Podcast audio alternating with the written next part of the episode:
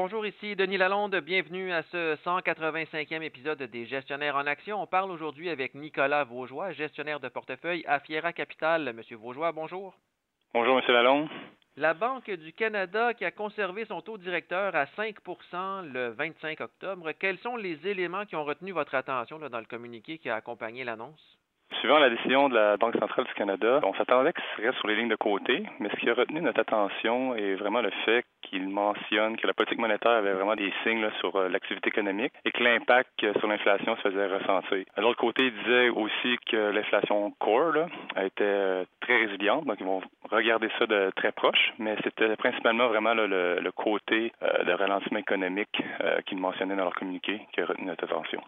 Et comme vous venez de le dire, l'inflation qui est en recul au Canada depuis, euh, disons, plusieurs mois. évidemment, on est loin du sommet de juin 2022, mais l'inflation reste encore trop élevée au goût des dirigeants de la banque. Est-ce que c'est possible que d'autres hausses de taux surviennent, selon vous? C'est pas impossible.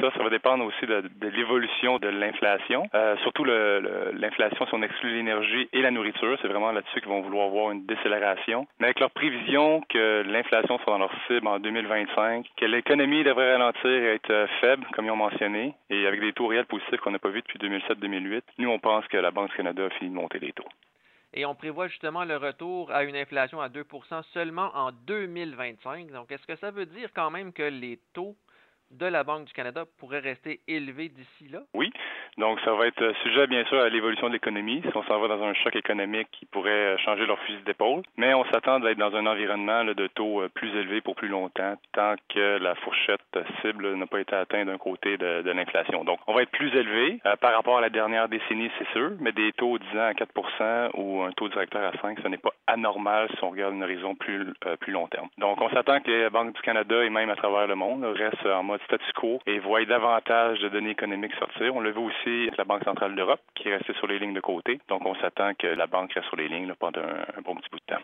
Et pour les entreprises cotées en bourse qui doivent se financer avec de la dette, est-ce que ça devient intéressant pour les investisseurs de se tourner vers les obligations de société? On trouve que les obligations en général, c'est une belle classe d'actifs considérant les taux d'intérêt et les niveaux où ce qu'on est.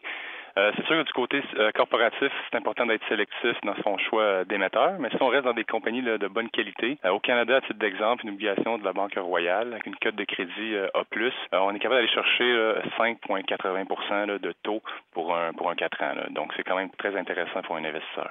Et évidemment, ce ne sont pas toutes les entreprises canadiennes qui ont la même solidité que la Banque royale. Donc ça, ça pourrait justifier même des taux d'intérêt encore plus élevés pour des entreprises dont la cote de crédit est moins élevée.